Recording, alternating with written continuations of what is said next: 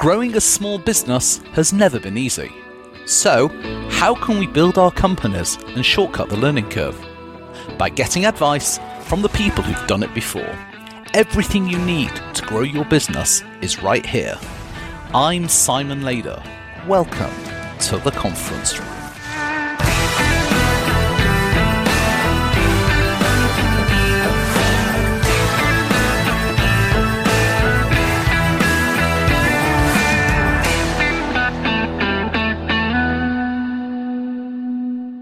Previously on the conference room, I would say the first thing, you know, that I took from my advertising world was the importance of really understanding the brand positioning, the brand values, and nailing that down early because when I was doing some consulting, I would work with startups and they did not do that.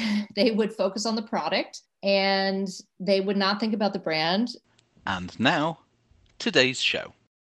Good afternoon and welcome to the Conference Room Podcast. I'm joined once again by Lynn Power. And Lynn, we're going to really jump off of our conversation from last time and uh, talk a little bit more about the jump that you made from the corporate world into starting your own business and your entrepreneurial journey. So, just before we do, perhaps you'd like to recap a little bit on your background when you were in the corporate world. Sure.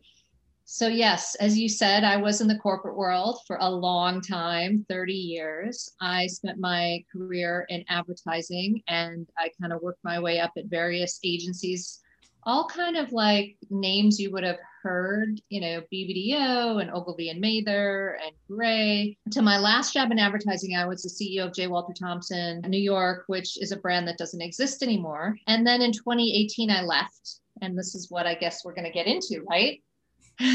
Why and how and that whole thing. Right, absolutely. And for people that want to know a little bit about what you what you're doing now, obviously there is the previous episode of the podcast which I would encourage them to listen to. But specifically, what was it that made you want to jump from the corporate world into starting your own thing? Well, I think it was a couple things. I think one was just me being selfish and I'm, you know, feeling like I'm too old to do this anymore and take orders from other people and you know make other people money. And i i had been you know working in advertising obviously a long time and i loved the creative side of the business but when you become the boss you aren't doing that anymore. You're doing like the drudgery side of the business in a lot of ways. And it can be very tedious because you're dealing with you know legal and and finance and hr and all sorts of things that are not fun problems to solve but like problem problems to solve you know?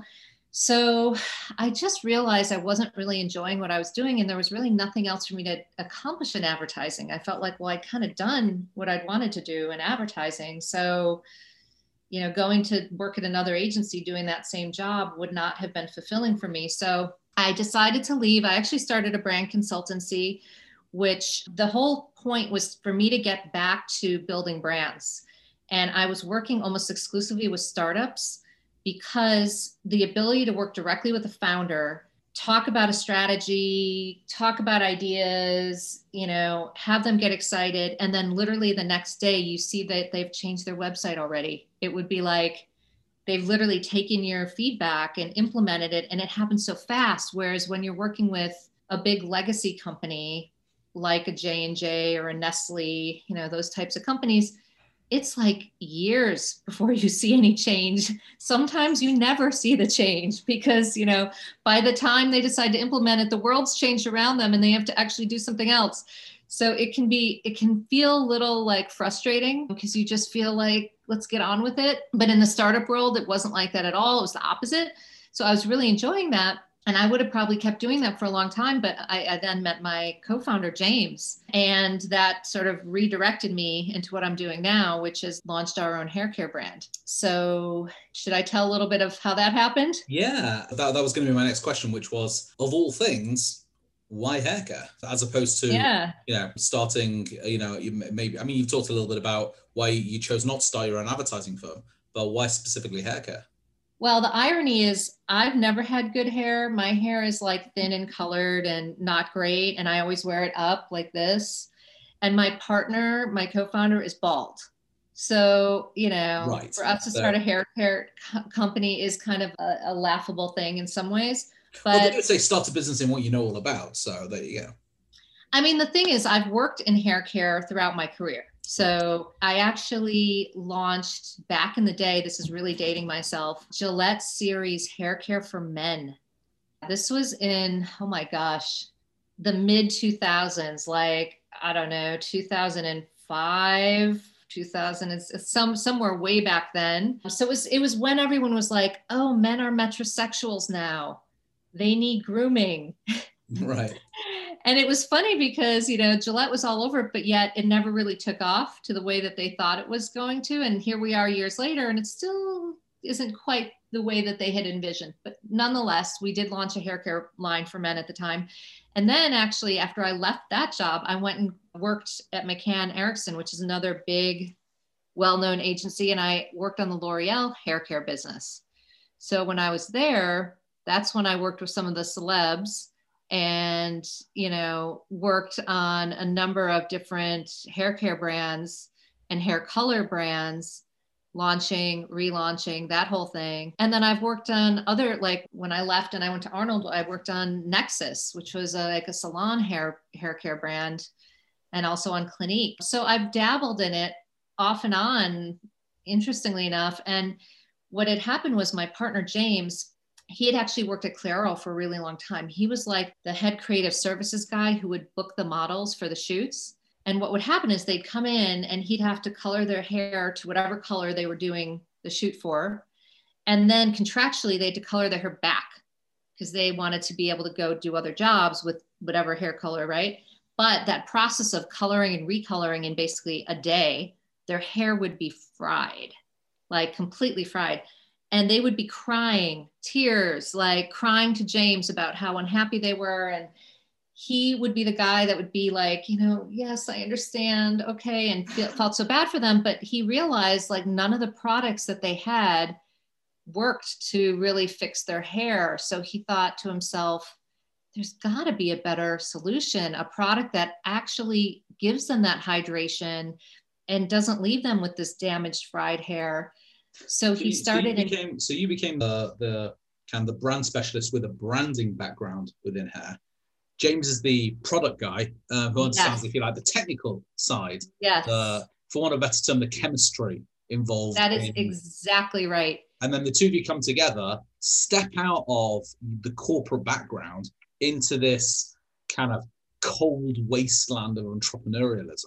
Okay, and uh, have to literally, you know, start making it rain. Okay, so I get at that point, I'm guessing that you had some kind of anticipation of what that world was going to look like. Okay, I guess so. First off, how did you actually start making it rain? Okay, what were the first things that you did coming out of the corporate world to start this thing going? And I'm not talking about, you know, opening a bank account and you know the, the kind of basic stuff, but to actually start building a business and looking back how different were your anticipations of what it was going to be to the reality of what it actually was Yeah, boy, if I can remember back. it seems like so long ago now. Okay, so I guess one of the first things we did when we decided, and you characterize it perfectly, he is like the creative genius, hair intuition chemist guy, even though he doesn't have a chemistry background. And I'm the branding, marketing, go to market person, business person. So when we got together, the first thing we had to do is come up with a brand you know, we didn't have anything but these formulas. So the brand name was inspired by his husband. I don't know if I told you that before, Masa. And Masa comes from Northeast Japan, from this little town called Atsuchi. And the name Masami actually means truly beautiful in Japanese. So it Yeah, was just, beautiful yes, it was like serendipity when we figured that out. And then the question is, can you get the trademark? Because the name's great. And voila, the trademark was available. So that was step one. Then it was like okay we need packaging but the, this is the thing i always tell people like it's a little cart before the horse if you brief the package designer without knowing what you want the brand to be. So like you have to do a little bit of work around okay what's our vision for this thing? What's the sensibility? What's the aesthetic? What's the target we're looking for? What's the brand voice? What are the values so that you can really direct your designer to execute against it. Otherwise, they're shooting in the dark and you're just hoping they land on something good, right? Um, so, you know, we definitely knew we wanted this sort of what I would call East meets West sensibility, sort of New York innovation and passion meets Japanese Zen and simplicity. Wow. And and we wanted our products to be gender neutral, which was important because I think today you know, gender fluidity is very much the thing. And we want to be an inclusive brand. So we don't want to only appeal to women or only to men. So that was part of what we briefed on. And then we wanted an elevated experience. You know, we wanted the products to feel a little sophisticated. They're premium price. The ingredients are super high quality. So we wanted that to come across in the branding and the packaging too. So, you know, you, you put all that together, you give that to the designer. He actually came back with five designs and this was the one we chose which we loved. And then of course you have to go make it. You have to figure out how to source the packaging and do all that. And we ended up getting the bottles themselves for our 10 ounce from amsterdam the closures from taiwan other closures from china other closures from italy like we couldn't find one supplier to do everything. So we're now trying to figure that out because once we got past the initial launch, now it's like, okay, how can we make that easier for ourselves? So there's that. But then there's a step. So once you get the branding, the, you know, the packaging, you have a product, then you have to figure out, okay, what's your go-to-market strategy, right? Like, how are you going to actually sell this thing? What's your distribution strategy? And you do need to have that kind of mapped out. Otherwise, you're going to just flounder at every opportunity because if you end up, and actually this happened to a brand that I worked with, she got the opportunity to sell in Target. She was a small skincare brand at the time it almost put her out of business because it sounds great. Like oh i can get into target. It's you know a big opportunity but the slotting fees the the fact that they didn't know where to put her and put her on the bottom shelf so she wasn't getting the, the velocity that they required. Like there were so many issues with the whole situation that she uh, literally almost put her out of business. So I think you have to be realistic and you have to be careful about what you want because if you get into the wrong retailer, it can be a real problem. So we're very careful. We want it to be in salons. We want to be into like e-commerce marketplaces that care about values, that you know care about sustainability, things like that. And yeah, and then, you know, once you map that out, then I think there's a lot to do in terms of just making sure you're operationally ready, that you have the e commerce site set up, that you've got all the right plugins. Oh my God, you could go crazy with the plugins, and that it works, and that you have the right fulfillment solution, and that when actually somebody actually orders, actually, that it goes to the right place. You know, so you have to test all this stuff. So you had come out of basically being a branding, sort of advertising executive, albeit you know the CEO of an advertising agency, but predominantly sort of focused on the advertising and marketing side of the house. Okay.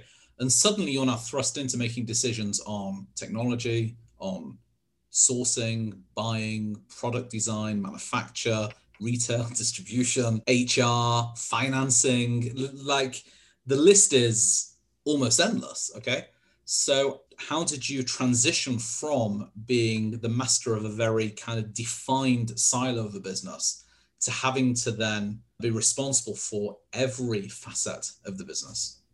So I would say like advertising prepares you pretty well if you're an account person because you have to deal with lots of different levels and layers all within marketing, true, but nonetheless. But when you actually get into management, I was dealing with HR and technology and a lot of those things at the agency level because I had to sort of, you know, rebuild our digital group. So, okay, what's the capabilities we need? You know, you have to figure that stuff out. So, I had a decent amount of knowledge and experience into like that side of the business and what I needed to be successful and what types of people I needed on the team and i think that's a really critical part for anyone who wants to launch a business is you have to understand what you don't know or, or i shouldn't say it that way because you don't want to go deep and learn everything but you at least have to know what you don't know. You know what i mean? Identify it and then like say okay i know seo is something out there.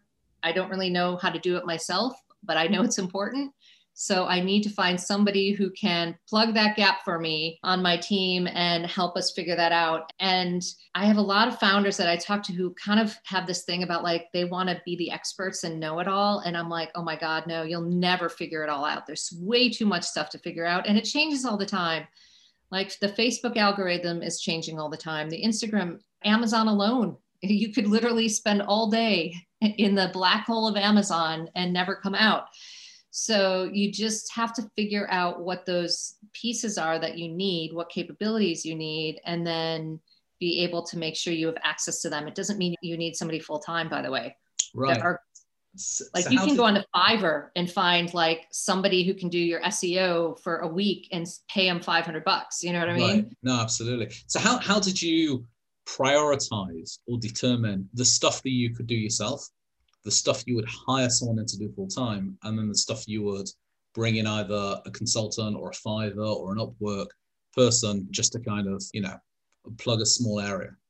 I would say for me, it was more about what I know that I'm good at and what I know I'm really bad at.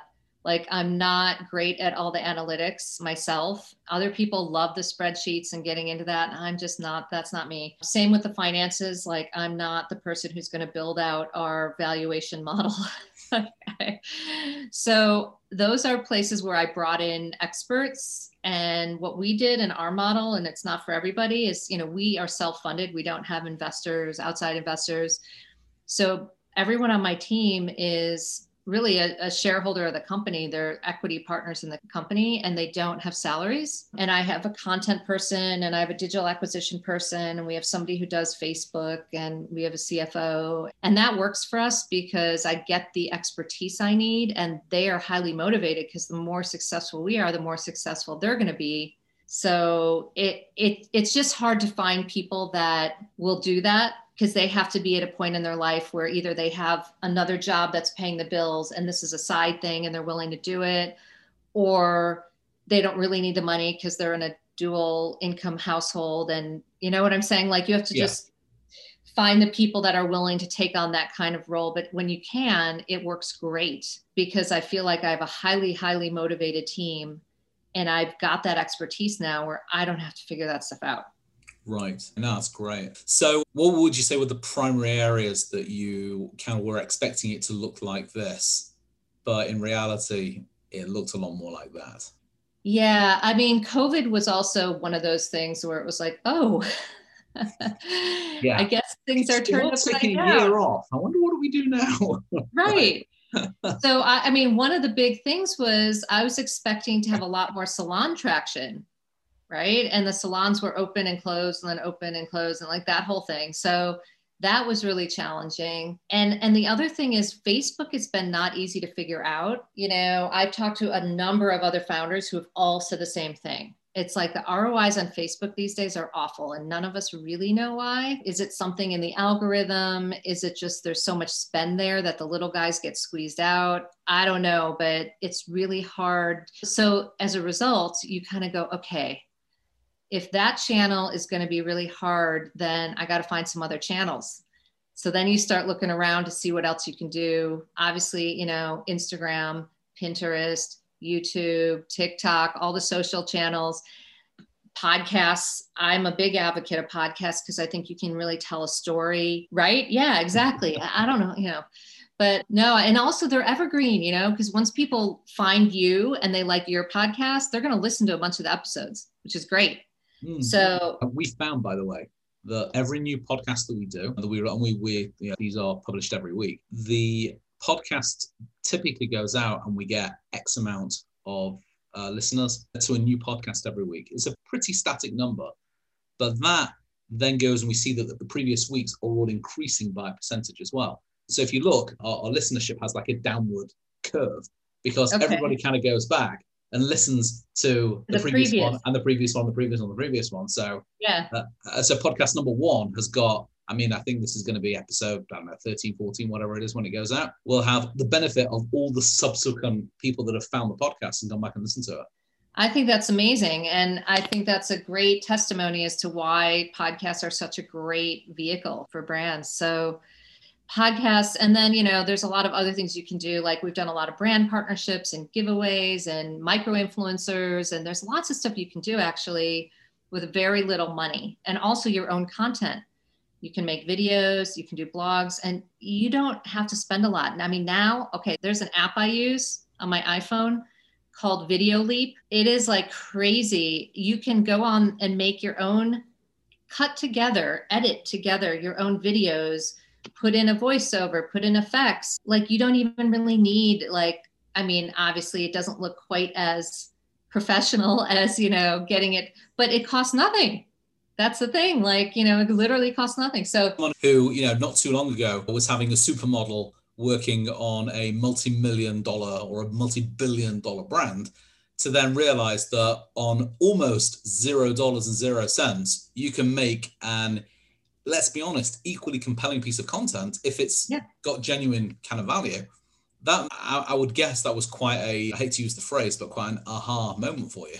Oh my God. Yeah. I mean, it's also it's good and bad, right? Because then you feel a little pressure to then, okay, if I have control and can make all this stuff. And by the way, Canva, I use Canva constantly.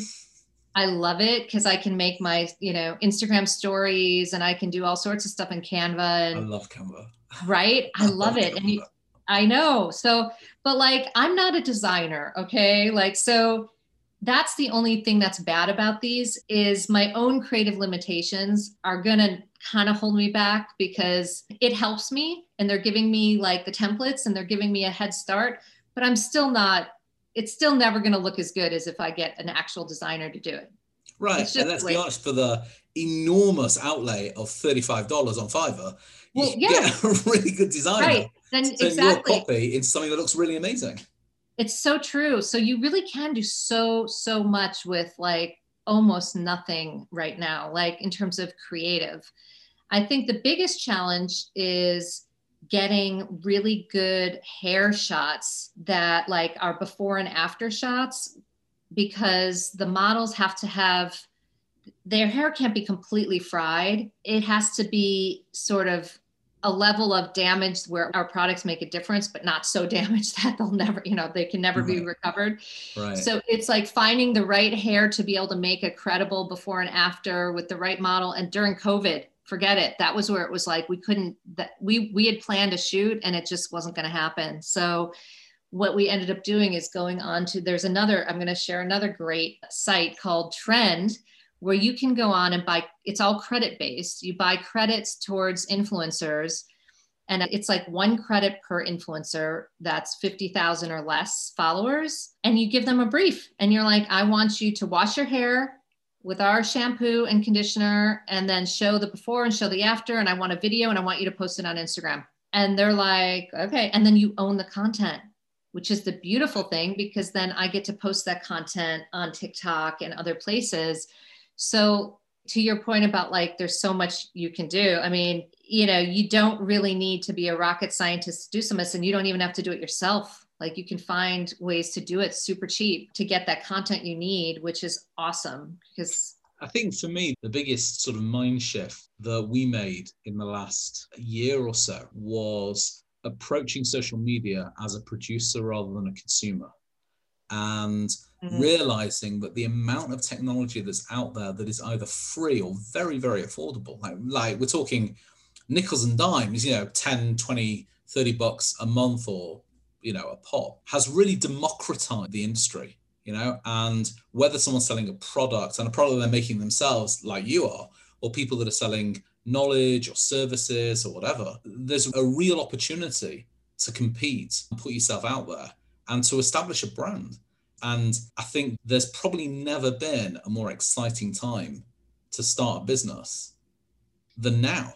Yeah, I would agree with you. I mean, there's so many tools at your fingertips to deploy, but it can be overwhelming. That's the downside of it is there's so many and not all of them are good and not all of them are ready for prime time. We actually had that experience where we brought in an SMS partner and we had so many problems with them but we just had problem after problem to the point where I was like, we have to switch. And then they wouldn't let us out of our contract, which is like, that's not very small biz friendly at all. But you know, you learn sometimes the hard way because sometimes these guys sell themselves on being able to do. I mean, you probably get those emails that I get like every day that are like, we can 10x your business or give you all this lead generation or you know all these companies that are promising to do all this stuff and you know it, you got to really vet them because that's the the downside of being in an economy where so much is available is like what is actually good you know what i mean yeah there's lots and lots of snake oil out there right now the biggest market i've seen is people selling stuff to small businesses that have established themselves on selling how to be a really successful business to all the small businesses right and it's like you know, this isn't in any way to castigate teachers. I've got lots of very good friends who are very good teachers, but there is the adage of those that can, certainly in business, those that can do, those that can't teach. And, you know, the amount of people that are out there going, you know, we've got this amazing tool, we've got this amazing training or this amazing system that will 10x your business. And I'm like, well, how's it 10x yours? And if it was so successful, why aren't you doing it yourself? Why are you, you know, right. charging me a number that ends with a seven to, uh, to, right. to do it for me. So I, so yeah, you're right. The amount of snake oil that's out there is. Uh, yeah, I was just gonna say, but by the way, this is also why ad agencies going full circle are screwed because the clients, and I was dealing with this when I was at J. Walter Thompson or even earlier, clients look at all this stuff and they're like, why is a commercial cost a, million dollars to shoot? Like, can't you hire somebody for like $50,000 and like, you know what I mean? Yeah. Uh, and you know of course when i was at the agency it would always be like preposterous like oh my gosh you know you have to have an a director an a list director and you have to have this level of talent which i think now of course is ridiculous when you're on the other side and you go we can do this for five dollars like, right but at the same time let's be honest when pepsi shoots a you know shoots a commercial with the modern day equivalent of michael jackson right yes they're going to hire the modern day equivalent yes. of Ridley Scott to do it. So yes, that's you know, true. there still is that world, but right. there are so many clients that are like, we're not paying that anymore. We still want the quality, but we're going to give you two hundred thousand dollars to make the million dollar commercial, and the agencies would be like. Uh, we don't know how to do that. Like, that's why I think they're sort of stuck between this rock and the hard place because you have like where I am, like where you're spending nothing, and then you have, you know, where they used to be and it's like the messy middle is not fun. No, absolutely. Yeah, for sure. I mean, this is a whole other topic, but it's interesting uh, of, of how the world of advertising is changing as well. In that, I have to tell you, I can't remember the last time. Actually, I can. I can remember the last time I watched live television. It was the Super Bowl.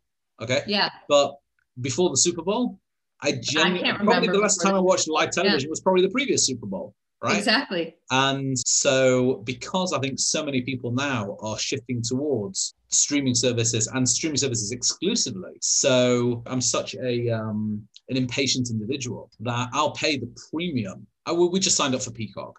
Okay. Yes. Um, so did um, we actually. It's great. I love it. I'm, I'm binge watching Modern Family as we speak, and um, so we pay the premium for Peacock because I don't have to watch the commercials. We pay the premium for for Hulu, so I don't have to watch the commercials. We pay the you premium. are advertising's worst nightmare. I am advertising's worst nightmare. So probably the last time I watched a commercial was at the Super Bowl, and the time before that was probably the last Super Bowl. So uh, so it's it's interesting to see how the world of advertising is going to shift. I think there'll still be the sort of the interruption style advertising on things like Facebook and YouTube, where it's like, just before you watch this ad, watch this. Sorry, before you watch this video, yeah. watch this YouTube ad, which yeah, very smart people are using yeah. to their advantage because they're advertising the thing you want to watch the video about in their advertising thing. So that's pretty smart. But otherwise, it's going to be very interesting to see how the world of advertising, how the world of advertising changes. But to your point about the amount of tools, good and bad, that are out there, the importance of being selective and doing your homework to know what's worth investing your time and resources, however small those need to be. What are the key pieces of advice would you give looking back, almost to the point of, do you know what? I wish somebody would have tapped me on the shoulder two years ago and told me these things. I wish somebody would have literally laid out, like, here's the playbook, right? These are Is the tools. One? What what's that? I now I one? have I have one now. I don't know, right. but it's like because it's not once you figure out what you need, it shouldn't be like you have to figure it out on the fly. It's sort of like, okay, this is better than that. You need a you know email provider. You need a sms provider. You know, you know there's certain things that you know you kind of need.